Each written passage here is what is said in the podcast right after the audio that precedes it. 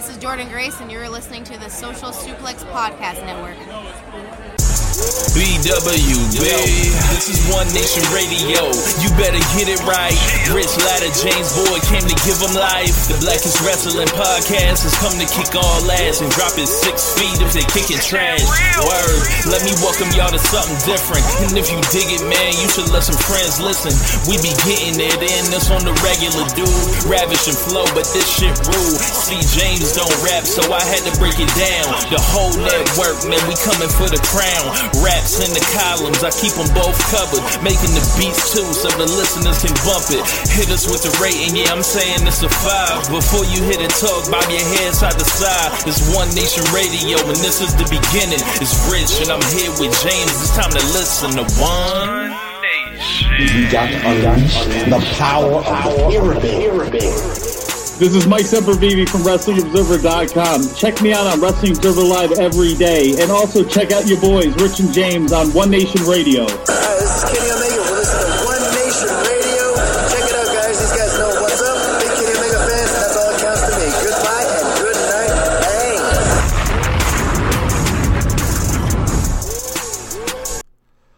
Welcome to the January 9th edition of One Nation Radio. I am your host, Rich Latta. Solo this week, James is traveling. Uh, he's on his way back to America from Japan.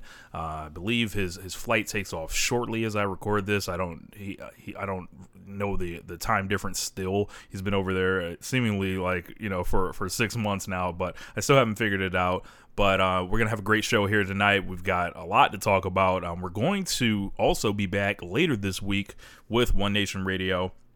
We'll be talking about Wrestle Kingdom. We'll be talking about the big AEW LA show. So uh, we're we're coming at you twice this week. Um, the stuff I really want to talk about uh, today was like the AEW stuff. Uh, open up the mailbag and also the news of Vince McMahon coming back to WWE. But yeah, man, um, make sure you guys are still checking out the FOH draft. Uh, we're still seeing people uh, give this thing rave reviews. Uh, we still got more people uh, supporting the show. So uh, if you guys don't know how to get it, we will have the link in the uh, notes of this podcast. if you'd like to make a one time or monthly donation, hit us up on the red circle. always appreciate that. Um, this is going to be a great show. Um, Vince McMahon has returned to the WWE. Um, and, you know, if you guys don't know what that means, uh, he basically has con- concocted the scheme that I said, yeah, if he wanted to blow everything up and go crazy, he could do it. And I had no doubt that he would uh, if, if he wanted to but the fucker did it. Um, so right out of the Wall Street Journal.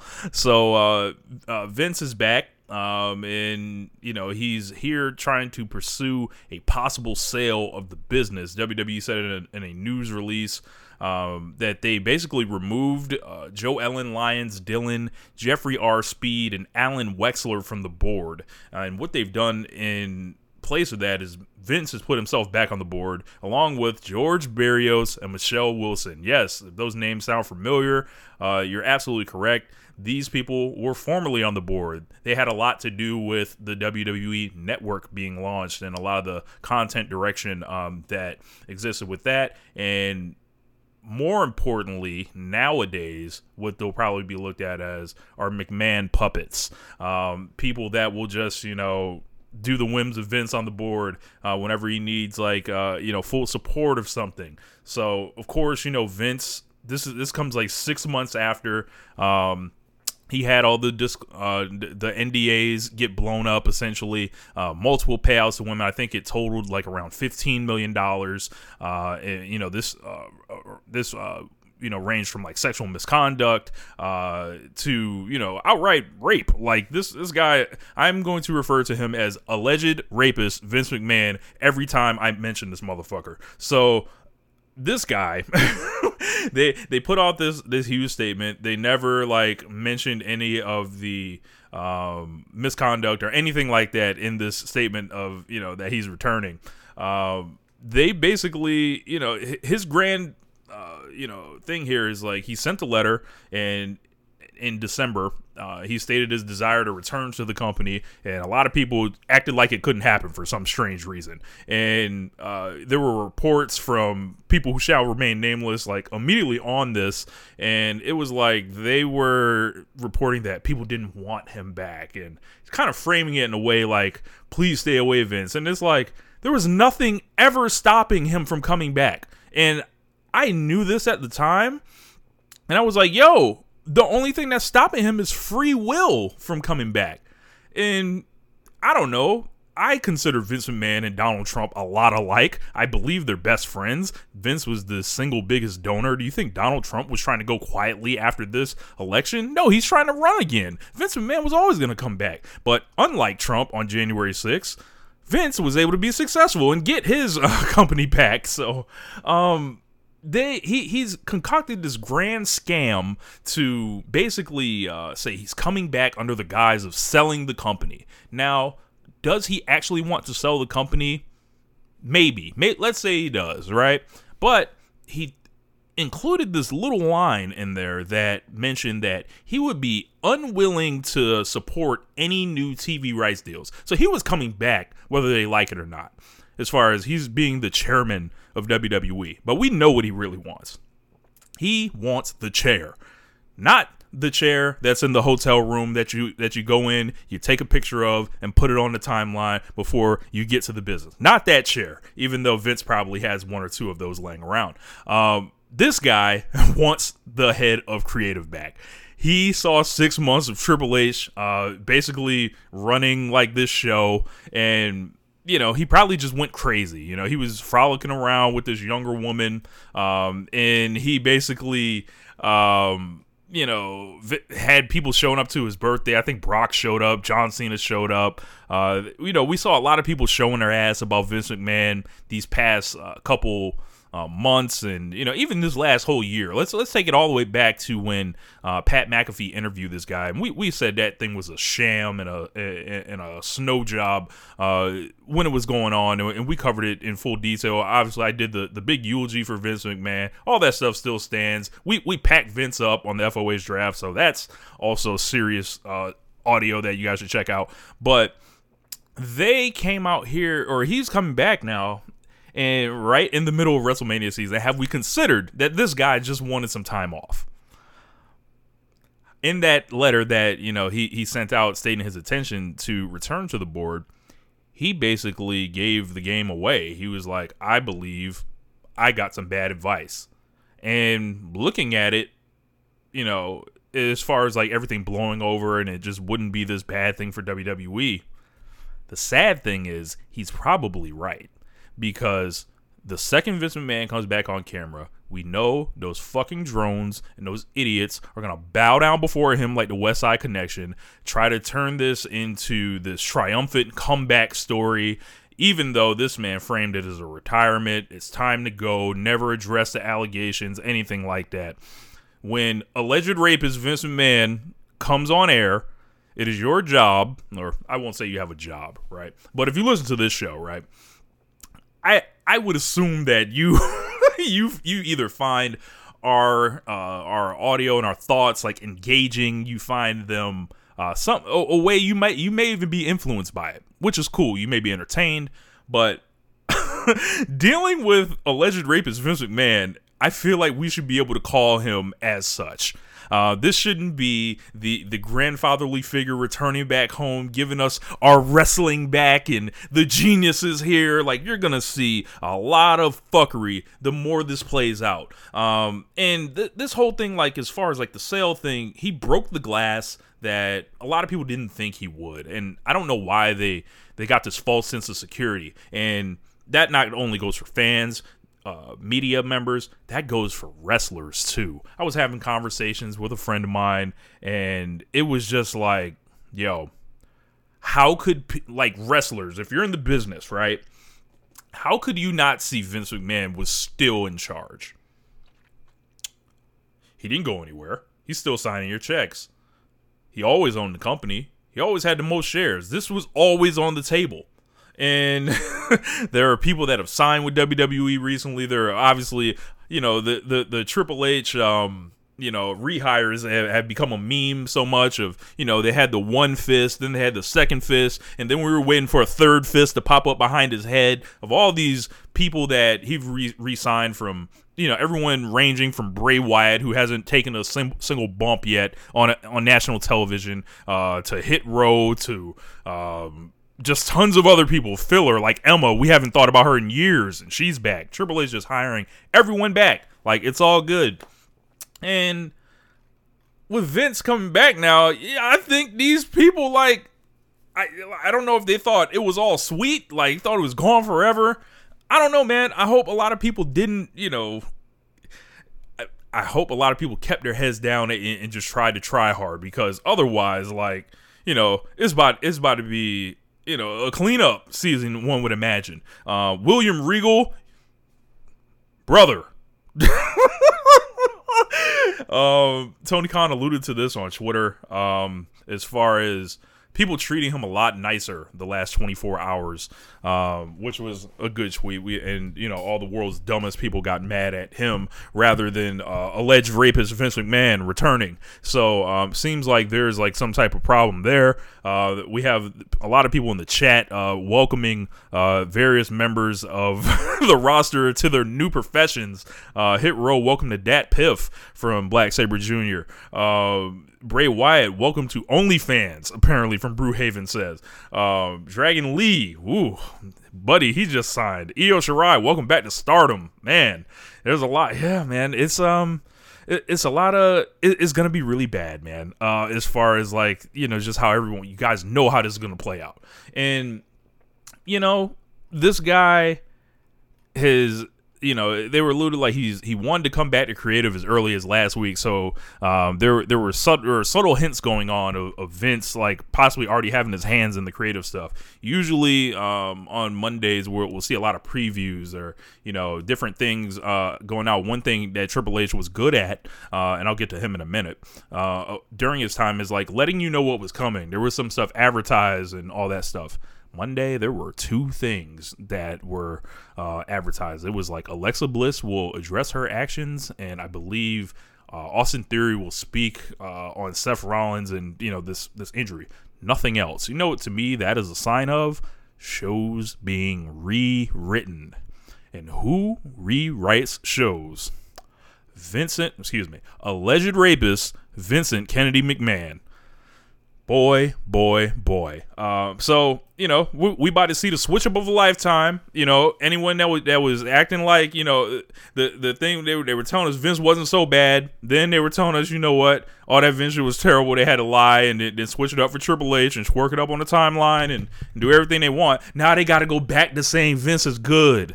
So like this is the stuff that that I live for when when I when I use the app. You know, I'll, I'll, I'll, use the, the bookmark button sometimes, and I have this this thing that you guys may have seen if you follow me on Twitter, where I'll say "Bring it back to the light," and boy, boy, there's going to be a lot of bringing it back to the light going on. Uh, Vince Man, excuse me, alleged rapist Vincent Man is absolutely disgusting. I feel like everyone should address him as such. And him coming back was not a real shock. You got to wonder about Triple H. You got to wonder about Stephanie. Um, not too long ago, Stephanie was thinking about hanging out with her family more. You know, attending to to her husband, and you know they were burying her in the media, and then she was Vince, and then she was also on the board. Um, the Nick Khan thing, Triple H. There's a lot of moving parts here this story uh, is almost like the gift that keeps giving, especially going into uh, the TV deal season. There are some people that uh, feel like Vince McMahon makes this thing less valuable. To Vince, it doesn't matter. He doesn't care if it's quote unquote less valuable. He would rather be in the seat making less money than watching someone benefit while he's not involved. Um, so this is uh, an, an evolving story, but Triple H, man, if you, if you're looking at this guy, you've been preparing for this job for probably like at least let's see when did NXT start? Let's call it 15 years. Let let's do that. 2009, 2010, they were doing like the NXT stuff. Let's make it a, a nice round number, you know, uh, and maybe even longer than that because you know we, he was sitting in on creative stuff as early as the 90s. Let let let's call it 20 years just to be safe he got six months to run the WWE in his image, you know, uh, quote unquote. And what did we really get? We got some pay per view shows uh, that were positively reviewed. We got like Clash at the Castle. Uh, I think your our, your uh, average WWE fan really liked Survivor Series. It wasn't so much you know my my cup of tea, but the pay per views have been more solid overall. I would say. You got some slightly longer matches. Got a lot of rehires, and you got like mystery angles, like people uh, showing up wearing hoods on their their face and getting carried off and doing stuff in the background while somebody uh, is doing an action right in front of you. To my knowledge, uh, as far as like what people are saying is hot about the WWE, right? They're saying it's the bloodline. What does Triple H have to do with the bloodline? That was going for him already all he had to do was, oh yeah, that was already running. Just let you know Reigns and Heyman and them do their thing. That was already in motion. After that, you got damage control. You're gonna throw that at me as a success? No. Uh, you're gonna throw like, uh, you know, like you, you brought Becky Lynch back. Cool. What's she doing now? Um, you know, you bring Charlotte back. That that's the answer. I don't know, man. It you, you, got some slightly longer matches. You got really no visual changes with the show. You got uh, Matt Riddle being booked as just an awful human being, which maybe is a reflection of reality. Um, Sarah Logan, welcome to Fox News. That's great. Um, yeah, man, and you, you got some slightly longer matches, and if you're someone that that that was really hoping Triple H got his hands on this thing, I don't feel like you can be like like excited or like or fulfilled or anything like that as far as like what you actually got. And I don't think he's out of creative yet, but it's a matter of time. Let's just say that. Like, can can we at least like admit that? Like, you let uh, Mercedes Moné walk out the door because you undervalued her, and you'd rather push Charlotte and bring her back and win the title, and you'd rather push Ronda Rousey. These are the personnel decisions that you're making. Um, you, and you have you, you set off all this chaos with the uh, with the tampering stuff and everything like that, and you look at Triple H, and then it was like, man, this is this is all he managed to do. Is this it? This was the big the master plan, huh? All these years of prep. I don't understand. And you know, I feel like you got to be let down. You know, by, by Triple H. You, you if you were looking for a sweeping change, you did not get that. And I think wrestling fans deserve a lot more. Uh, Triple H purported himself as much more than that, the way he would run NXT. He was booking Gargano versus almost at times. That's what Vince would have booked. And I think this is something that, you know, I warned of where I would I would talk about, hey man, Triple H who did he learn under for years and years? Yes, he's opened his his eyes as far as uh, you know what he may look for in a talent, may, who he may allow in the door, who he may even push, you know, in the developmental system.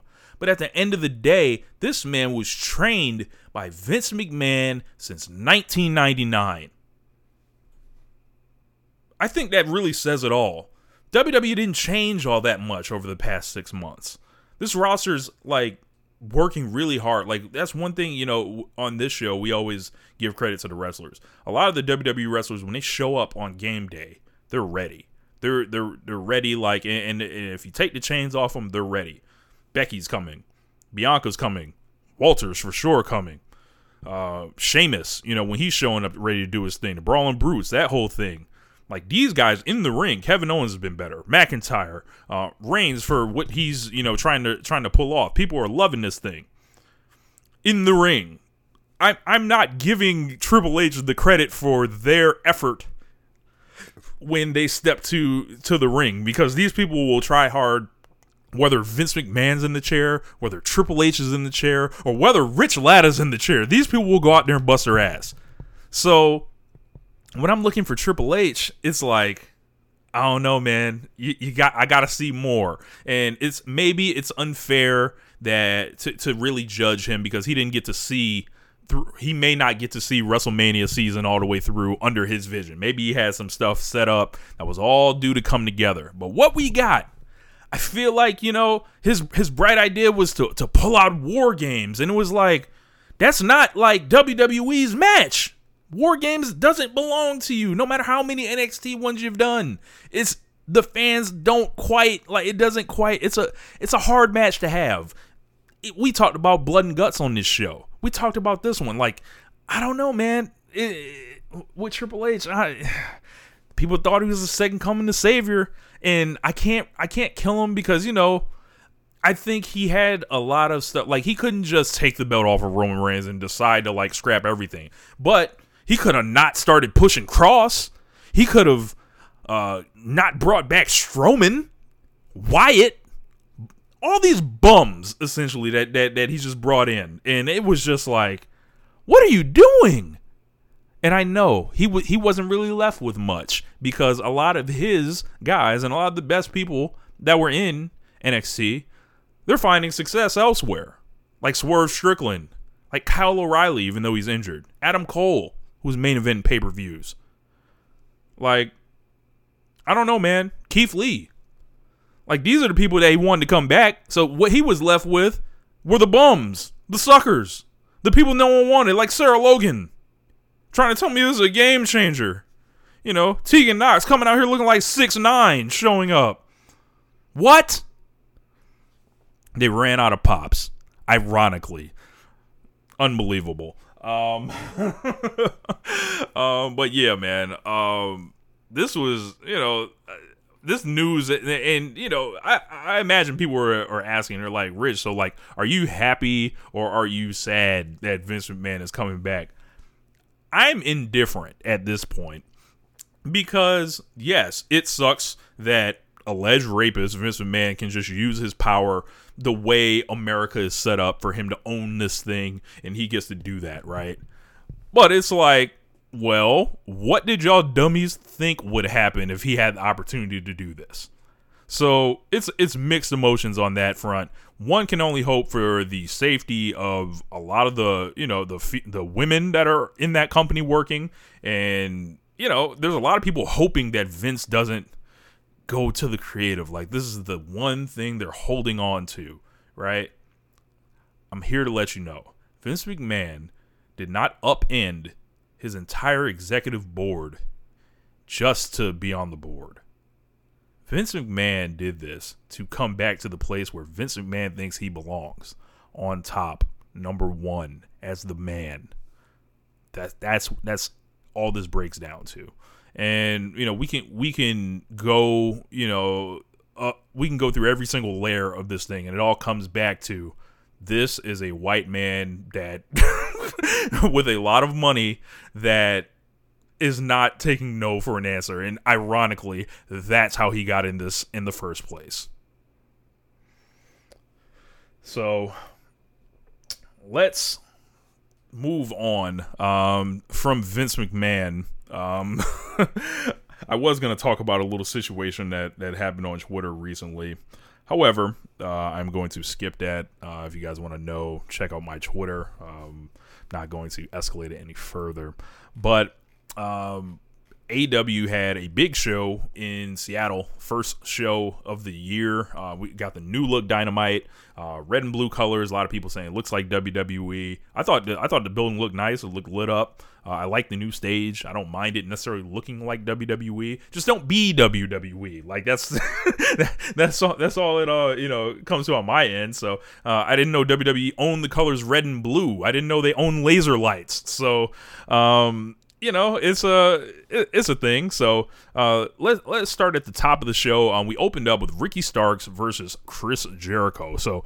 this uh, match was uh, before we, I guess we, we talk about this match. We got to talk about this crowd in Seattle. This is one of the hottest crowds that I possibly ever seen. And this comes on the heels of um, you know that Denver show, which the crowd was awesome, and then all those shows throughout Texas, where Houston and or excuse me, like Austin and um. Uh, I believe it was uh, Austin, uh, Dallas, San Antonio, maybe, and they came out here and they were hot this whole thing and like this has been a nice like loop as far as like you know this isn't south carolina this isn't buffalo new york uh th- th- this isn't these these these places that showed up apparently prepared for a funeral Like this was all elite wrestling. Like this was what you know the the, the company was built on: hot crowds and, and, and great wrestling. And we got to this uh, here, and this was Ricky Starks and Chris Jericho. And I was looking for a lot out of Ricky Starks. I didn't I didn't think we really got to. Um, I didn't know if we got a chance to review uh, Ricky Starks and MJF. I don't remember uh, really reviewing it or anything, just because of like the uh, hectic schedule. I got co- I had got COVID again. There was like a lot going on, but um, Starks and Jericho. This is a total Jericho layout. Uh, I could tell lots of twists and turns in this match. Good near falls, and I liked a lot of what Starks was doing here. I and him winning the match, I had no problem with that. I thought that was actually a good choice. Jericho got a lot of wins uh, with the ROH title. Uh, Starks is a guy that's on his way up, and this was probably the most I've been impressed in the ring with Ricky Starks.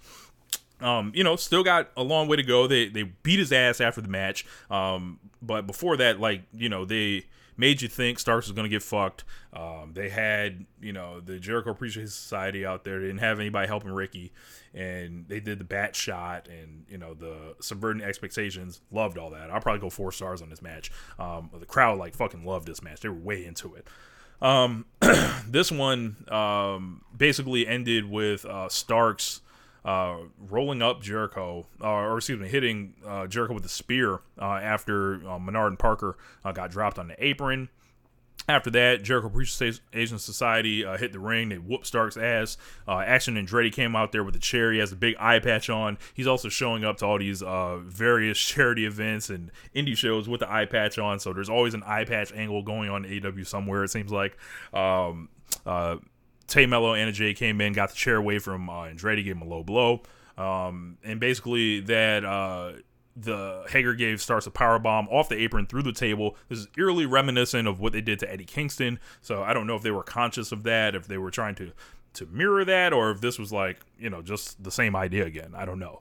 But um, after that, uh, we had. Um, Tony Schiavone welcomed us back, uh, and he brought Hangman Page out to the ring. Uh, Schiavone mentioned that Mox, uh, you know, was challenging Page next week at the forum. Page said, as of now, he's not medically clear. Crowd booed. Uh, and then he basically said, you know, if I don't fight or anything this week, I'll be cleared to knock Moxley's dick in the dirt. And I love this line. I did. it's not often you hear something like that, so uh, I, you know, it, it, was good fire out of Hangman. Um, after that, Moxley came out he was surprised Page was even here. He said he's sick of the sympathy cards. Uh, this is hard, tough man Jon Moxley basically like he's tired of the sympathy cards and the, the candlelight visuals for the, the man that is not dead, Hangman Adam Page. Uh, there was some hijinks going on with the mic where the arena couldn't hear him. Mox starts flipping out, dropping F bombs, and you know basically gets it back on track, said go Seahawks and all that stuff. And he, you know, Moxley mentioned something about uh, Page being mad at him for knocking him out. And Page took the mic and said he's not mad about that. He is how Mox called him out, making him a joke. And uh, Page said Moxley was, was threatened, and he's got two in the chamber with Moxley's name on them, and was going to take a shot at the forum. Uh, and then Moxley basically said Page's punk ass doesn't belong in the ring with him this week, any week, uh, and he'll make sure he doesn't get back up. This was just real hard, tough talking from from tough men. And, and like guys that are like, uh, and they, basically like they've set this program up really nice uh, fr- from the brawls to, to the promos to the backstage stuff. Uh, these guys like this feels like a real hot match going into next week. They couldn't save it for the pay per view. I wish I wish it was on the pay per view, but these guys have been on a collision course for quite a while. And that last match that they had with the inconclusive finish, the knockout, if you will, um, that actually I think added a lot to this, and I think it was like it was just a, a fortuitous finish that you were able to like tell this wonderful story out of and um i'm really interested to see who's gonna win here. And i don't know who's gonna win. Uh, i feel like moxley's gonna win just because moxley's like really loses or anything like that. But um with the the how they're being portrayed in this i feel like moxley's kind of leaning a little bit more like little bit in the direction of he'll do anything to win. Page is kind of remaining honorable still, so um, you know they're asking you to pick a side. It, it's on you who you want want to cheer for here. Um, I, am loving like Page's execution in this program, and like I, I think his uh, approach to being a babyface is so modern and so like like kind of new. Uh, I, I really enjoy it. Um, and Black Saber Jr. says two tough white men. Yes, um, for sure. Um, But after that, we got uh, Samoa Joe, Darby Allin video package. That's tonight's main event. They were in Seattle, and that was, uh, you know, everyone was worried about this show in Seattle and Bryan Danielson in particular, right? But they forgot that they have not only Danielson's not the only person from Seattle here. Yes, he's the biggest star. He's the person with the most legacy and everything like that. Swerve Strickland's also from Seattle, and then the man they built the main event around, their homegrown guy, Darby Allin, is also the the guy. Like you know, I think that was a um, a smart thing to do to like basically give all the Seattle guys that second hour and then end with Darby, who's been your guy since day one. Like I think that's really smart. Um, but before that, we'll, we'll get back to that. The acclaimed take on Double J, J E double F J A double R E double T, Jeff Jarrett and Jay Lethal, and they defend the AEW tag team titles. This was excellent, insane heat. Uh, the pre uh, rap, uh, pre match rap stuff. Jeff Jarrett going ape shit and putting um his foot in Max Caster's ass verbally. Um, this feud has just been a pleasant surprise and one that I just had no idea would be this enjoyable. This was this is straight out of Memphis. And this is this is a very old school. Like, if you're gonna tell me Jeff Jarrett and Jay Lethal are gonna work in the tag team division just go up and down it, Jarrett has been a sneaky great hire, especially like you know when you add in like his out of the ring stuff, like with the uh, business development stuff and the international stuff he's working on with AW. This looks like a steal. Like if we're talking about people that have been hired from WWE, as far as like Michael Mansury, the the production guy, but Jeff Jarrett backstage, everybody loves him. And if he's gonna come in and work like this, and then have these hot feuds with these up and coming guys, this shit owns. Um, they did a Dusty finish in this. Um, this featured Max Caster doing Kurt Angle's moves, uh, Jarrett just in full heat mode. Um, you know, Daddy Ass out there doing the scissor thing, getting thrown out. Um, and these guys are just working like this, like this old school match, and and the crowd was molten molten hot for this. Um, they like I said, they did that that Dusty finish um, portion where um, Jarrett hit the stroke. Uh, of course, uh, that ended up le- letting Lethal get the three count, uh, but you know his boot was on the ropes. And the cool thing here was Satnam Singh was getting thrown out. So Satnam Singh so big they can't control the guy essentially. All the refs are out there anyway, and this is where Aubrey out of the corner of her eye catches the the foolishness going on with uh, uh, Sanjay Dutt knocking the foot off the ropes, and instead of her not being out there, like it was kind of like a natural thing, like that this ref would correct it. Like they they didn't run out of the bag and say, "Hey, we've got instant replay, we need to show." Nothing like that. It's like a quick thing. Crowd was shocked that the titles changed. I was sitting there like, no, they're not gonna do this. And then I was like, okay, they're gonna they're gonna switch it up here. And then, like, quickly after that, Double J was pinned, or excuse me, Double J was not pinned. Let me rephrase that. Jeff Jarrett's not getting pinned. Jay Lethal got pinned um, by by Bowens, so um, they won the match. That directly led to a rematch and, a, and a, or excuse me, a promo later on the show. Set up a no holds barred match on Rampage. I'm not going to cover that tonight, but um, these two teams had a hell of a week, and man, I I can't I can't like say enough about like what the like the acclaim. They're coming out hotter on on the other end of this. Jarrett and Lethal are, are looking great. Uh, a lot of people were looking for J- Jay Lethal to connect with them in some way, maybe he's still not. But you cannot say Jarrett is not doing his thing. I, I don't care what you think about Jeff Jarrett. A lot of preconceived notions about Jeff Jarrett. And the thing about Jeff Jarrett is Jeff Jarrett is not a main eventer. But anywhere else, Jeff Jarrett will be awesome, even at his his older age, because uh, like he said on this podcast, like you damn sure can't outwork him. Like he, he's gonna like we are talking about working the room and everything like that. He's a master. He knows all the tricks, and he can get heat. Like people, you know, there's a lot of the the heat that's going on with MJF. Some of it is uh some of it's real, and then some of it is we want to be in on it and stuff like that. There's nobody that really want you know in in mass that really wants to be in on Jeff Jarrett like that here. But um, looking past like you know being kind of a commentator on this, I can look at what he's doing. I really enjoy it, and um, can't wait to see what else he does. So after that, uh, we had uh, Jamie Hayter and Britt Baker. They got interviewed about their match with Saraya. Um, Baker and Hayter call themselves the AW Originals, and Saraya just doesn't get it. She doesn't understand the company, which got a chuckle out of me. Um, she basically said, um, you know, Baker and Hayter they worked their way to the top. Saraya just came here. She, uh, you know, was friends with Hikaru Shida, Toni Storm. She can't make her decision on, you know, who her partner's going to be. Um, and Bader, Baker just basically called her, called Hayter the killer, herself the pillar. She basically said uh, also that she's the boss and winked at the camera. So a lot of people are wondering about the newly dubbed Mercedes Moné. Um, they ended up uh, with a pre-tape. I'll just go into it now. Later on, to where. Um, they were showing Saraya with Toni and Carl Shida. Carl Shida doesn't say a word. All actions, all just memes, vibes, everything like that. And Saraya chooses Toni Storm. So everyone's kind of like, what's going on here?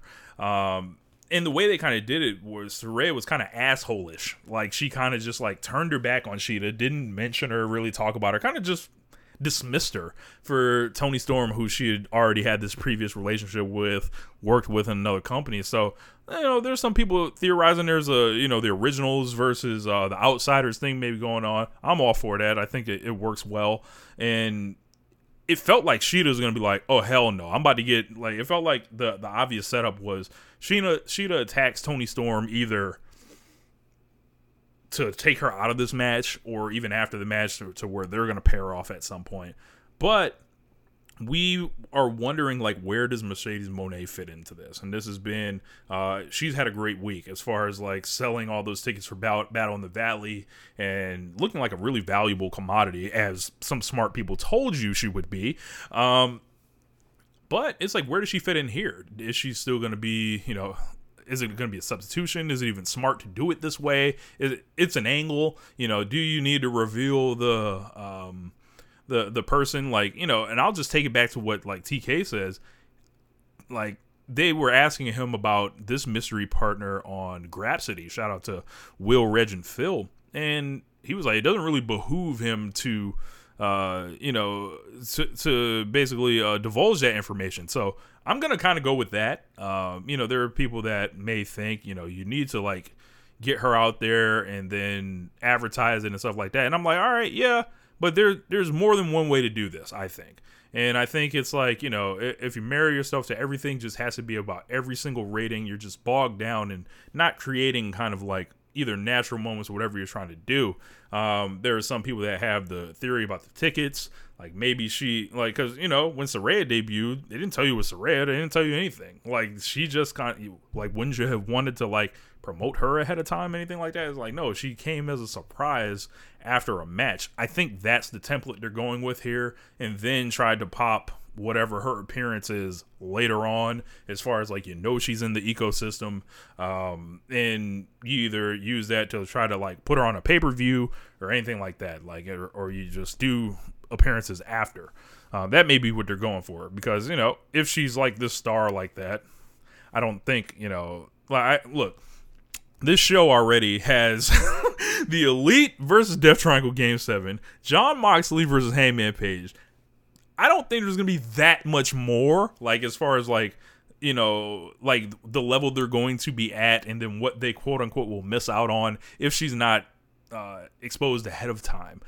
Everyone's gonna be plugged in. Uh, I think AW just got they got to keep doing them on this. Um, but after, well, let, us uh, go back in reverse. We had uh, Jungle Boy Jack Perry backstage basically sets up a match with Jungle Hook against Big Bill and Lee Moriarty in LA, so we'll see how that goes. But uh, I, I'm into the Jungle Hook team. Um, and yeah, and also Bryan Danielson versus Konosuke Takeshita. So like, I I don't think this is like a, a make or break thing on Mercedes Moné here. Um, but what we have uh, here is Bryan Danielson taking on Tony Nese lot of people upset at, at this. Bryan Danielson's missing Wrestle Kingdom to Wrestle Tony Nese, da, da, da. and it's like, all right, man. Um, let you know what else Bryan Danielson is missing New Japan. He's missed every other event they've ever had. he missed the G1. He missed like any other big show too. Like when he go, gets to New Japan, he'll get to New Japan. Like watch New Japan. You know, New Japan has their own stuff going on, like you know, and AEW has their stuff going on. So like, was Kenny Omega going over there not good enough? Was FTR going over there not good enough? Did you need more white people going over there for you? I don't know. You tell me. But um, Danielson and Nese, uh, solid match. Um, you know, just just real short. Uh, Nese is a guy I love. I'm you know higher on Nese probably than most people. Uh, got got some good heat, and then eventually you know went down um, via the um, the running knee, and then Danielson did the regal stretch, and the crowd just kind of looked at him. I feel like when Danielson does these regal stretches, the crowd just doesn't like either pick up on it. They're like, why isn't he doing like the yes lock? Why isn't he doing the the the Blackpool combat elbows? Why isn't he doing the uh, triangle hold that he was doing? Why isn't he doing the knee? Why is he doing this other move? Like I, I still feel like people were doing this, but um, after that, he basically got on the mic. He said it's great to be home. He's feeling froggy. He's ready for another fight, and he basically was challenging MJF to come out there. MJF came out, called him Braden Damage Brian and a mark, and uh, he basically said he's a special attraction. He doesn't wrestle, so this is more of the MJF not wrestling stuff. And I don't know, man. You got to wonder if if MJF has some kind of crippling uh, you know, does he have some type of debilitating condition that prevents him from wrestling? Like, is it does he have some type of frail body that that prevents him from lacing him up? Because I don't know, it's it, it's not for me. But he basically said if Lance Malenko, uh, Lance, oh Lance Malenko, Jesus, uh, if Lance Storm and Dean Malenko could have a child, he, he'd be more charismatic than Danielson. Um, that was a that was a mean one.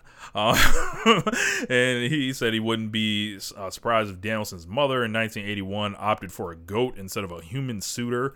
Uh, and we heard the words human suitor more times than I've ever heard in my life because Danielson then flipped it back and saying, all the boys in the back have fucked your mom, basically. And all these other people in the arena are all her human suitors. And um, I was I thought this was completely uninspired between these two.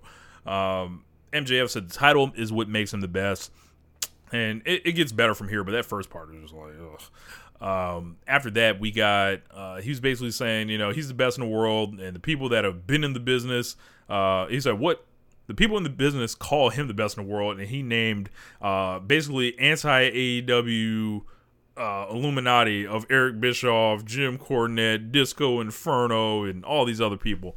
Uh, and he's a, the people that call you the best are the mark journalists and people that have never been in wrestling and stuff like that.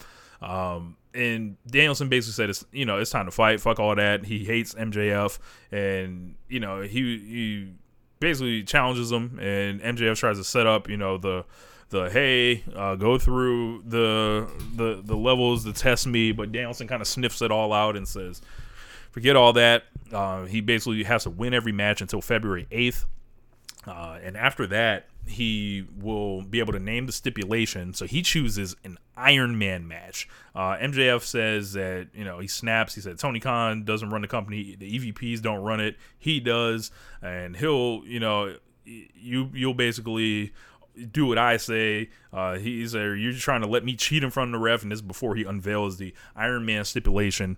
And Danielson's gonna run through everybody MJF puts in front of him, and he said he's gonna expose MJF and tells him he doesn't have the cardio, which is a, a real insult to to somebody.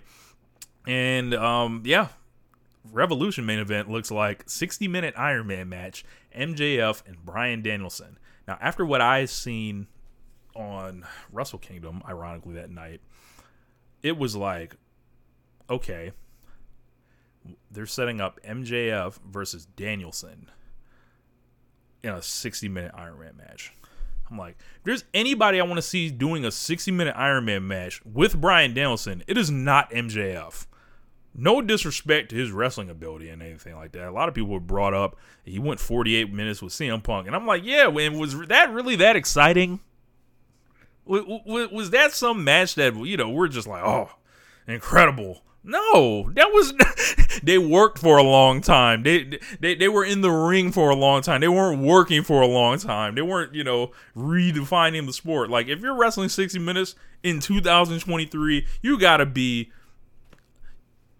up there, Hall of Fame guys. Like that that's not what I'm looking for here. Um I don't know, man. Um it, it, this is this is I'm not into this. Uh, I, I hate to say it. Danielson feels kind of like a weak challenger.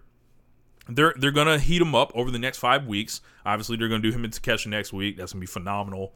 He's gonna go forward through you know hopefully a lot of cool opponents. Um, but the destination doesn't. It's almost like somebody said backstage, like, "Well, Bryan wrestled the Miz a lot. Why don't we have him wrestle MJF and then we'll do it the, we'll we'll do that stuff better than they ever dreamed uh, they could do it. But um, uh, I MJF and Danielson isn't a match that I'd want to see go 60 minutes. Sorry, um, you know, and, and it feels like MJF is, is light on material right now.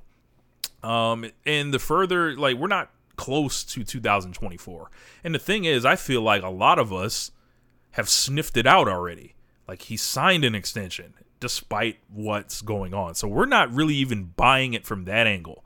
But if you're someone that is kind of hanging on his every word and saying, "Yeah, my contract is up 2024," that's 11 months from now.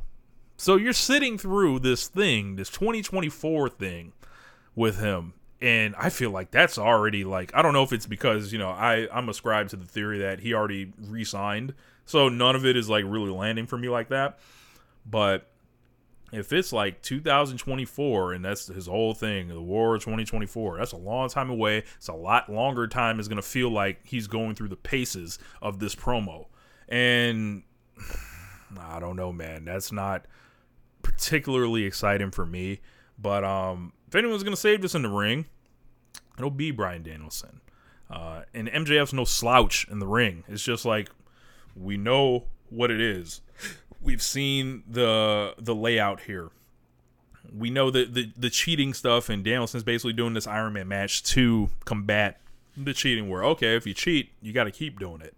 But his plan is to over that 60 minutes kind of do it. And I feel like I feel like people are gonna be furious. Danielson's not winning this match. Uh, I would be shocked if he won the championship uh, from MJF here. I feel like the only way uh, MJF could drop the title is if like he just registers a bunch of disastrous ratings, but they don't let him wrestle anyway. So how can you really pin him pin him on on him? So I don't know, man. Um, that, that's that's a lot here. But after that, we got Swerve Strickland taking on AR Fox. So Swerve came out, uh, slightly tweaked entrance music uh, with the mogul affiliates around them. This it, this was like a superstar entrance, I, I, thought, and you know, Swerve came out and the group like looked really strong as compared to um, their first appearance where everything was kind of haywire. Uh, it looks like you know, like these guys have just been told, "Hey, man, look menacing, walk straight, walk around, swerve, keep it basic." It's back to basics. It felt like as far as the presentation, and I think it worked. Um, and then you know Strickland Fox, they have a long history going back to Lucha Underground. Uh, this match is fantastic as well. Uh, a lot of this is awesome chance, holy shit chance, uh, and this was a lot of like anything you can do, I can do better as far as the the the flips off the apron back in the ring, uh, sweeping out you know the legs. Uh, there was a slingshot, corkscrew, brainbuster. Uh, Fox did. I love that thing. Um, there was like the pump kicks over the rope, somersaults, and uh, just a lot of like one-upsmanship here, and you know you could easily tell these guys were familiar with each other. Uh, it was looking really pretty uh, at the beginning, and then it got like you know a little more physical towards the end. Um, they basically you know they did some uh, like Fox did like a kip up insecurity that was pretty cool. Uh, it was a somersault cutter, and Swerve like countered it into a German suplex and a flatliner. Uh, he basically gave uh, Fox like a crotch. He crotched a move out of the corner, but uh, Fox gave him a, a short cutter and iconoclasm into another cutter. Uh, Fox was coming out the rope with the 450 splash, uh, and then there was, you know, they were. Uh, they had the the tattooed guy who Taz started making up all these names for kind of took the referee's attention away. Swerves on the top rope, uh, gets handed a gimmick by Parker, uh, hit him in the corner. Uh, Swerve gave him a Death Valley driver off the second rope onto the apron. That shit was crazy. Uh, and then basically rolled him back in. Swerve stopped for the win. This is Swerve real dominant over here. I thought this was a good win for him. Uh, and as far as like you know the group presentation, much improved from the first time. Uh, would love to see Swerve and Fox run it again and kind of and take the let these boys go out there and, and, and with them weapons. That's that's what that's what I think I want to see with these guys. So um, after that, we got that Saraya segment that I mentioned before. FTR came to the ring, um, or excuse me, FTR did not come to the ring. It was time for the funeral of FTR. The guns came to the ring, and I was fucking dying.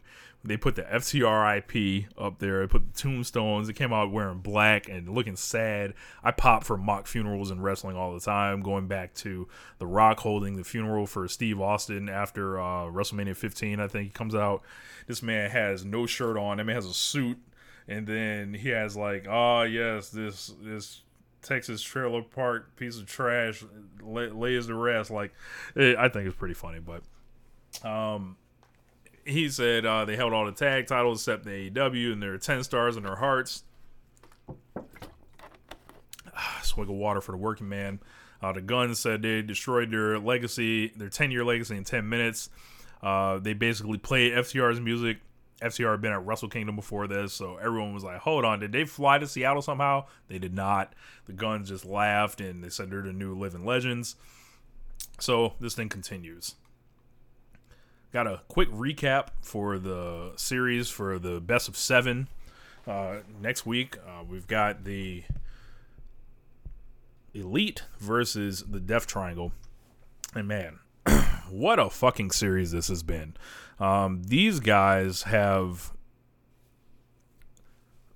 gone with like they, they they got there was a lot of people that said, "Yo, you can't do this. You can't do this best of seven. It will not work. People will be bored. You can't do the same match over and over again."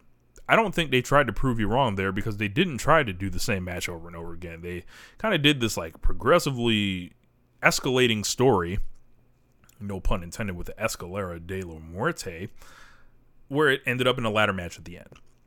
And looking at the falls, how they laid this all out, it was like they didn't really beat people like to where it was like, oh, okay. Like there were um there was a uh, Meltzer driver pin in game five, I believe. Um, there was a pin from the One Wing Angel off of like a whole gimmick in a stage to beat Rey Fénix at one match. There was a reversal of a, of a move uh, of Pac, you know, doing his shooting star uh, deal and landing into the knees. There was hammer shots in the other match. So they've kept this like everyone's strong. There's not a lot of people doing like just clean one, two, three jobs. Like Kenny got hit with the with the uh, hammer in game one and all that, but it leads to to this ladder match, and this is gonna be incredible. Um, we we we saw what what Kenny did in the dome. Like I said, we'll get into that uh, when James get back on the show. I kind of want to organize my thought. I know it's been you know five days since Wrestle Kingdom, but you guys can wait a, a, little bit longer for for the dream team to come back together for that. But um yeah man uh this is gonna be excellent. And they basically everyone that said they couldn't do it they proved them wrong. And i'm very excited about this. Like this is gonna be a defining match. And i can't for the life of me wrap my head around the thought of wanting someone to screw it up. All the fantasy booking. All the what if Adam Cole returned to cost the elite? What if various person from injury comes out? What if CM Punk comes back and, and while such and such is on top of the ladder? And it's like, who detached us, man? We got all these six matches, right? Fire matches, right? Various like levels of clean or not wins, right? We want to see someone win at the end, I would think, right? But apparently, this is this is not the case for a lot of people because this is like Russoism that has, has ran rampant rampant in wrestling. This is WWE brain. This is just it always has to be about moving something forward. No, man. I want to see who's better because that's like what a best of seven series is. We need to see who wins at the end. We don't need to see such and such fuck somebody out here, and then they just they're up the creek. They they had these seven matches for nothing. No, man. Like when um Seth Rollins and Dean Ambrose were beating the shit out of each other in that Hell in a Cell match. I did not want to see Bray Wyatt bring his fat body out there and start a feud with Dean Ambrose. I wanted to see who was the better man, straight up out of those two. And I want to see who the better trio is between Death Triangle and the Elite here, and give somebody a clean win, essentially, like a, as clean as you can get in a ladder match. So I don't know, man. I think this is a whole like, like, like thing. It's like, bro, like it- it's just like yo like let, let, us look at these comments here. Um you know crystal fisher says six completely distinct matches. Black saber i think death triangle wins. Uh adam yuri nah bro the elite are gonna win and feud with cmftr he is kidding. Um but yeah like oh man. I i like the point of a series i think is to see who the better team is. I don't think we need to fuck somebody at the end of this. I think it's stupid to think like that personally. And it's like, no, that's not it's not why I you know got into the company. So um but yeah, man. Um let's keep going. Cargill and Velvet against Skye Blue and Kiera Hogan. This was standard match. Nothing really notable here, uh, except Red Velvet walking out on Jade again. So they're furthering that story. Um, I wonder how people feel about Red Velvet possibly being the one to beat Jade. Um, I always thought that would be a nice full circle thing. Uh, Velvet was gone for a long time with injury. I don't know if she's necessarily been built up in her own right, so maybe that's why they're taking their time with it. To even if they're going to explore that option, they want to give her a little bit of something to stand on, even if she does lose that match um, going into it. I feel like uh, you know that injury. If Red Velvet wasn't wasn't injured and she was doing stuff to really win the crowd back over and stuff like that, she would be someone to look at to to end Jade's streak. But I I, I wouldn't do that now. Um, we knew the like we had heard of the plan to to have Statlander be the one to, to take it off Jade. So Jade's almost like she's in overtime like with this belt right now, and uh, I think a lot of people are starting to you know tap tap the wrist like, hey man, what, are we doing with this? And um, you know, I, I wouldn't be opposed to uh to Red getting a shot and they, they get like an extended match. Uh, by all accounts, Jade and Skye Blue actually had a solid match over on uh, Battle of the Belts. So, um, can you know they get the interest level needed to get Jade and, and Red Velvet into um a, a, program to where people want to see Jade win, or excuse me, Red win. I don't think people necessarily want to see Red Velvet win. It would just be cool because of the full circle nature of it. She was the first person um, that was in the streak, but Jade has kind of been blockaded off from a lot of the division with the TBS stuff. She's kind of been in her own world, so um, we'll see how that goes. But after that, we got Darby Allin and Samoa Joe. Now this wasn't as uh this wasn't as good as uh their first match. However, it was still awesome. Like I mentioned, um Seattle guy. This is the guy that this company started with when, you know, they didn't have Swerve. They didn't have Danielson, right? The guy for the Northwest for AEW was Darby Allin we always thought it'd be special when he when he got a chance to go up there, and boy was it. Nick Wayne sitting in the front row. Um, I'm sure Bryan Alvarez is hanging out somewhere around there. All these guys are kind of connected. Really cool moment. He's hugging them before the match and everything like that. And um, this crowd just came unglued for this match, and they really made this like a really special moment. I was very happy for Darby Allin to win it. I feel like Darby's the really the man with the TNT title to me personally. Um, that that just felt like, you know, he he deserved like to to have that run in front of fans. He was such a great champion, developed into a, a reliable ratings draw with that championship before. Uh, such a great storyteller, such a great um, just uh, you know guy that takes a lot of punishment, beats himself up for us, and I don't think that can go um, without mentioning, he basically makes Samoa Joe. He he takes 15 years off of Samoa Joe's age. Uh, I don't know what it is, but Dar- Joe must fucking love wrestling this guy. Um, and at the end, Darby picked up the TNT Championship uh, with a coffin drop, cleans the sheet, Um, our top two champions are MJF and Darby Allin. Um, and you know that's that's not a bad uh, that's not a bad uh, set, set of champions. And you you look at AEW uh, today celebrating their four year anniversary of, uh, of the uh, press conference and all that, and it's like man, these guys came in, they were at the bottom, they were in like you know the the pre show battle royal. I don't even think Darby was on the first show. He he got bumped to the second show, and looking where they've come up, and I, you know, we got a question that's gonna like uh, kind of uh, talk about this a little bit, but these guys have been allowed to grow into the wrestlers they've become, uh, as far as status wise. From day one, there's been focus on each of these guys. They they didn't send MJF out there with a mic to rip on Bret Hart for no reason. They didn't put Darby in there with Cody for no reason. Like these guys are both long term plans pillars. Uh, and you know, going into it, you know, I want to see both of these guys like start mixing it up, like with a lot more of the top of the roster. Like, uh, like I, I want Kenny and Darby for sure. Uh, I want Danielson and Darby at some point. Um, you know, MJF has been, uh, you know, kind of sequestered away from, you know, your Kennys, and uh, he's been in there with Mox before, but he's been there with Jericho. Uh, but there's so much like talent up and down this roster that I don't think has had a chance to come together yet because of you know the pandemic, injuries, everything else that's out there.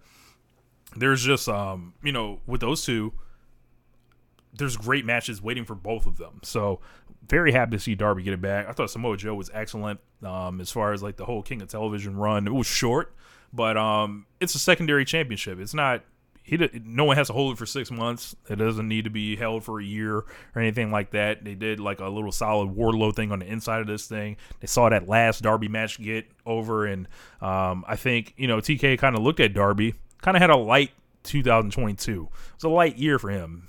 Were there injuries? I don't know, but he he was left in tags a lot. He was not a main focus, and every, he felt like he kind of got lost. But he's back and he's back in full force. So let's go, Darby. Run it back. Let's do it. I'm fired up here. So, um, yeah, man.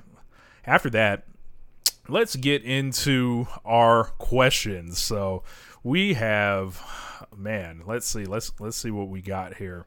I want to thank everybody for for sending in their questions. First of all, um, I'm going to take another sip of water.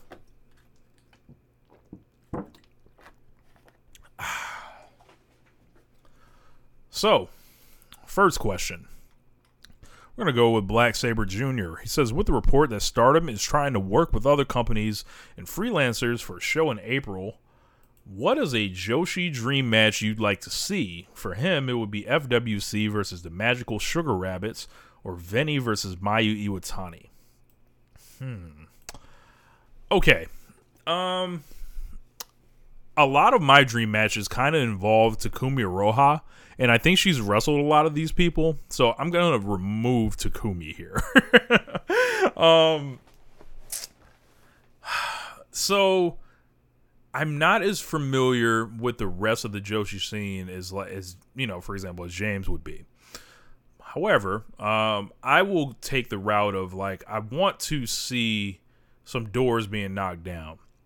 If it's gonna be this super event that they want to draw a lot and they want maybe to show some reverence to the past. I want Aja Kong coming to stardom. I don't care how it has to happen. I know Rossy and her don't fuck with each other, but I want Aja Kong to come in, work on undercard tag with somebody. It can be anybody on the roster. I don't care who it is. But um and then I want the photo op with, with Rossy and, and Aja Kong. That's my dream match there. Um, number two, and who who in your opinion is the funniest wrestler alive? Um, okay. I find Double J absolutely hilarious. And I don't think he's trying to be funny at all. Um I also find Kenny Omega hilarious. If you watch his entrance to Wrestle Kingdom, where he he is turned around. He puts the arm up for the one way angel, and then he like leans around. I'm gonna turn around in the chair. And he has this look on his face, and he's like, I'm back, and like his eyes light up. Like that shit's absolutely fucking hilarious. Um, I, I've clipped the video already, and yes, it, it, he's he's fucking hilarious. Um, number two, the next question comes from keeping it strong style. The young boy Josh Smith says Kenny is back from injury and suspension with the trio series wrapping up and the Wrestle Kingdom match ended and reports of a potential Punk return. What would you personally like to see out of and for Kenny Omega going into 2023? I'm glad you asked. So, um, I would. I think this ties into what I was saying earlier with MJF and Darby Allin These guys have kind of been allowed to kind of grow into those top positions, and I think it's important to switch up the card enough to where new people are allowed to be tried for like a six month block at a time, right?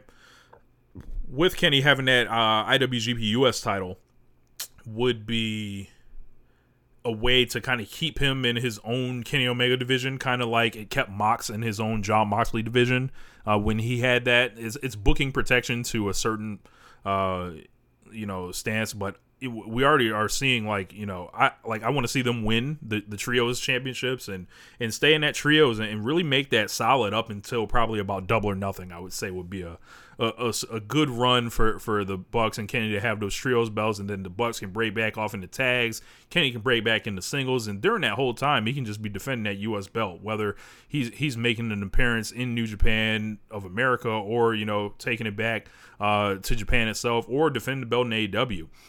Um, I want to see people, you know, get imported for him to face. I want to see him against some of those uh, guys that he hasn't faced. I, I don't want any rematches aside from Chris Jericho. I would love to see in Winnipeg for the U.S. title, Chris Jericho versus Kenny Omega. I think that's I, they should write that in pen right now and start advertising it for um, the return to Winnipeg. But um, you know, it's going to be really hard for him to get that Wrestler of the Year. I'm sure Will Ospreay is not planning to take any days off. Um, so between the uh, the the years that Kenny Omega has have, have really thrived, in my opinion, have been when he's you know got a chance to quote unquote rest in like tag situations, and he basically you know just comes in and you know acts like one of the cosplays as a, as a you know as a great tag wrestler for like half or, or, or, quarter of the year, and then you know he just fires off a bunch of singles matches against whoever, and that U.S. title is like kind of perfect for that. I would assume there's a big singles match at Forbidden Door, uh, Dominion appearance. Um, I wouldn't even put a G1 out, out of out of question. The only thing I would say is I don't think the the schedule will allow Kenny to do a G1 at this point in AEW. Um, he's gonna plant. I'm I'm sure he's gonna be wanting to make up for a lot of the time from that he missed from last year. So, final answer: trios run up until about double or nothing, while defending that U.S. title. You know, most of the year, possibly getting into that AW title scene around the All Out, uh, and then with CM Punk. I mean, I, I don't know if he'll be back. A lot of people want that match. I'm not clamoring for it personally, uh, but if it happens, cool. It, will it'll do business um, and it'll you know it'll, it'll be something that a lot of people are looking forward to i'm sure the promos would be excellent and i think kenny would surprise a lot of people as far as you know with his promo ability but punk obviously would be no slouch in that area he would just really have to hold his own um, and you know, when it comes to the wrestling. And I am not a person that enjoys watching when Kenny Omega has to wrestle down to the level of his opponent. That I, I saw that enough uh, when he wrestled Cody. But you know, a lot of people want this match, so um, you know, maybe another AEW championship at the end of the year. But I'm not like necessarily um, clamoring for that. Although his performance at Wrestle Kingdom did make me think otherwise. I'll say that. But um, let's keep going. So Rambone Slam Pig says. If Karl Anderson pulls Tama Tonga and or Hikuleo back to the Fed with them, how does that affect your thoughts on the Finesser of the Year campaign for 2023? Early front runner? Nah, not really, because like this just rolls. That would just line up with WWE's mission of like just signing the Gaijins of, of New Japan. It, it's not. I don't think Karl Anderson would necessarily be a recruiter or anything like that. I don't see how he would really benefit from that. Um, you know, I n- nothing really there. Uh, as far as early front runner for Finesser of the year, uh, I, I, don't think I can. We can't write off Keiji Muto. Still, I'm sorry, we, we can't. Um, uh, also, Rambones, what's the worst take you've seen on the Omega and Ospreay match? I'm sure some people were trying to say was spot fest or something, but anything really unhinged. I think I saw some asshole on Twitter, uh, rather public, you know, account guy that you know is is pretty popular in the lexicon. Uh, I think he gave this a three and a half, if I'm not mistaken. And I saw someone else also, you know, kind of very popular video essay man, gave this four and a quarter. I don't think I've ever wanted to smack somebody for rating a match that, you know, the disparity, the discrepancy from like, you know, what everyone else literally in the world thought it was and then like what these two people thought. Um, there was someone that they, they, they I mentioned gave it four and a quarter and three and a half. And I just gotta say, you should probably stop watching wrestling. Like if this is a three and a half star match, no. Like like what wrestling are we are we missing out on? The rest of us missing out on? Why are you holding back on us? Um I heard um, maybe Cornette had some positive stuff to say in between just totally ripping uh, Ospreay and Kenny down. So, you know, shocker there. But um, yeah, uh, Brewhaven says, uh, or Brandon Brenaven Candia says, um, what is your percentage on Vince fully taking back over this year? One hundred percent. He did take back over. He's the chairman, and um, and it was like, yo, man, um, we know he wants what he wants to do. I don't think he's done all this to not take over. So 100%. Okay someone named Parker St. James at Royal Magic Show says, What did you think of the Kid Bandit Twitter lore? Does wrestling need more lore? And if you had to pick out one positive aspect of Bray Wyatt's current Uncle Howdy lore, what would it be? I'm almost offended that you would assume that I know any of the Uncle Howdy lore. What about me, Rich Latta, says that I am some sucker that follows the Bray Wyatt bull jive. What about me and my audio history since 2013 tells you that I think of Bray Wyatt as anything other than a con artist and a scammer? The Ben Simmons of professional wrestling. We'll go back to your questions. What do you think of the Kid Bandit Twitter lore? Okay, I was sent something from a friend of mine today that had the Kid Bandit Twitter lore on it. So I'm gonna read it off for people that have not heard it, right? And I don't really know what I think of it yet, but maybe I will get a um a thought here. So let's find uh, Kid Bandit's lore here. Uh, going through a lot of stuff here. Make sure you uh, get your merch, get your merch. Okay, I got it right here. So, in wrestling lore, Kid, Kid Bandit is a corporate android created by a shadow organization named Bandit Corp to infiltrate the pro wrestling industry, use propaganda to create a following, analyze pro- and profile professional wrestlers, and integrate their fighting styles to the profile of a super soldier, which they will clone to create an entire army. Every big name in the wrestling world that she's ever interacted was by design because Bandit Corp was trying to analyze them. She wasn't designed to win, she was designed to lose and record data. However, the program that was inside the android and data that got corrupted during its confrontation with Malachi Black. It broke free of the original programming and is now a rogue AI in the digital space and leading the resistance against Bandit Corp via sabotaging the corporation's propaganda. Their old body has now been repurposed by Bandit Corp to hunt down the old program, their associates, and the resistance she's building. Okay with like the old body and the new body, there seems like there's elements of like the Terminator or something in there. But I think this is a cool story for somebody. Personally, I don't need all that. I need people to tell us why they want to fight. I need people to fight. I need people to be prideful about their work. I don't need an entire backstory lore for to to enjoy your match. Um, it's cool that someone may uh, put this much into you know their their craft and their art. This is how they want to express you know what they do in wrestling. Not gonna bang on them for that. It's a little out there, but you know if you want to come up with a way to uh, cover for all the matches that you actually lose, right? And do and enough people get into it, sure. I I don't think this is any worse than any of the Bray Wyatt stuff, honestly. Um, wrestling. And to his other question, he says, "Does wrestling need more lore?"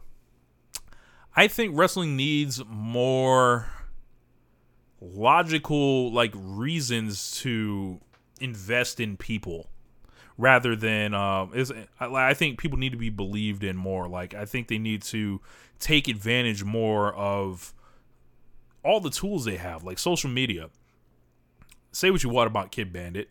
Kid bandit is trying to reach like a certain type of fan right?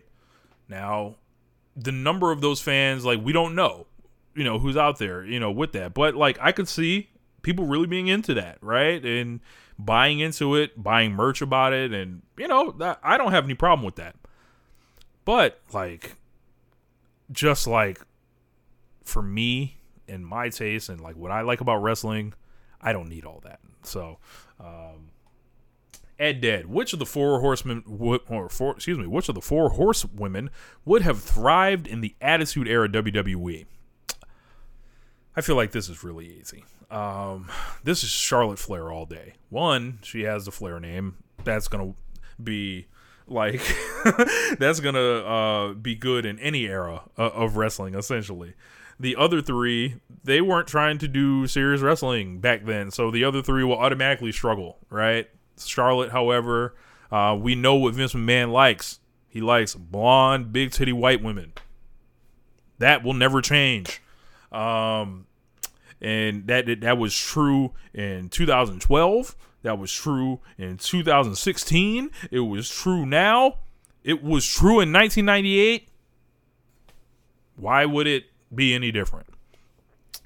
Um, Bruce asks if the tag team One Nation Radio was being booked to split up, who would turn heel, Rich or James? Man, man, this is uh I feel like this is a question for the chat. chat, who are you turning heel and, and who are you turning babyface on, on this? Like how how do y'all want to see it go down? Because I don't know, man. I, I feel like I could cut some fiery babyface promos. You know, I I could cut heel promos too. I, I, I feel like I can do whatever. You know, uh, Lothario Negro says Rich going heel. So you know, if I'm a heel, one in the chat. If James is a heel, two in the chat. Retrogram, you're heel 100%. This dude James is a belly stand. Okay. A lot of people saying I'll turn heel, man. So uh, I'm being cast as the villain here.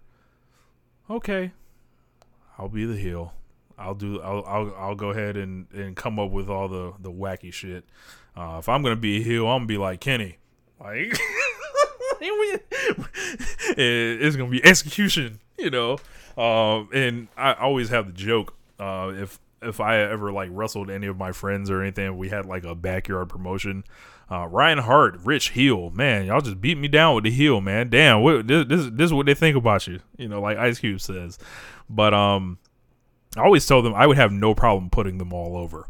I would love to put them all over. Like I don't I don't want to beat any of my friends, you know. So uh, you know, I I learned about like how how to really like digest wrestling and how I really felt about like the the performers um through loss. Uh, I grew up a really big Shawn Michaels fan. He lost a lot of matches after that um uh, you know, after that title run and even before that title run, he was losing a lot. So I, I, learned to watch what he did in defeat, and that really was the stuff that connected with me. And sometimes it was as a heel, he would do that, uh, and sometimes it was as a babyface. But uh, I feel like I would employ that. Uh, Adam Yuri says Rich defends Double J. He's a babyface in my opinion, so he, he must be messing with me. But that is cool. That is cool. Um, yeah, man, it's um interesting there. So let's go to the Discord. Let's see questions we got there. We got Dr. Larry the Dark. Uh, he says more likely to hold a WWE Championship belt, Tony Khan or The Rock. Hmm. Okay.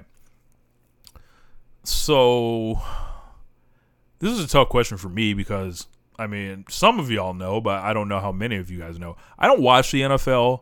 Uh, I don't know how good the Jaguars are. I saw they won the division on Twitter, and Tony Khan, uh, you know, jumped into the guy's arms, dropped his phone, and stuff like that. But I don't know if the Jags are actual legit contenders or anything.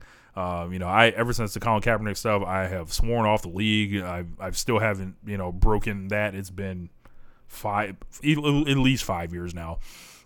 The Rock, we don't know if he's uh, actually going to show up to this thing. Every, other report like puts it um um like like it seems like you know there's always a backup plan being talked about whether it's Cody Rhodes or you know if they're gonna du- dust Brock out of mothballs or something like that. But um, I- will just take a shot in the dark and say Tony Khan. Why not? Um, Adam says the Jags are not real contenders. They're, they'll beat LA and then lose to his Chiefs. Okay. So um, I think they just gotta they just gotta pray for some type of miracle run. So I, I look, I'll root for the Jags to win just to see how Tony Khan reacts and, and how nuts he goes. Like Tony may go insane. So um and you know if, if the Jags are in the Super Bowl or something, right? I'd assume you know the whole roster would would go out there and uh, be attending the game, and we might get some, you know, we might get some good wrestling content out of this. So I'll go with Tony Khan. Why not? Um, and he also asked uh, last question. He says, "AW's ratings, uh, or is AEW continues to have low ratings? Do you think Tony Khan actually makes changes, or does he stick with his formula that is netted diminishing returns? Uh, they have had a couple ratings of late that have been low. Um, in some of those ratings like have come with like heavy competition and stuff like that. I think that is uh, a dangerous game to play if you're just you know isolating uh, individual weeks.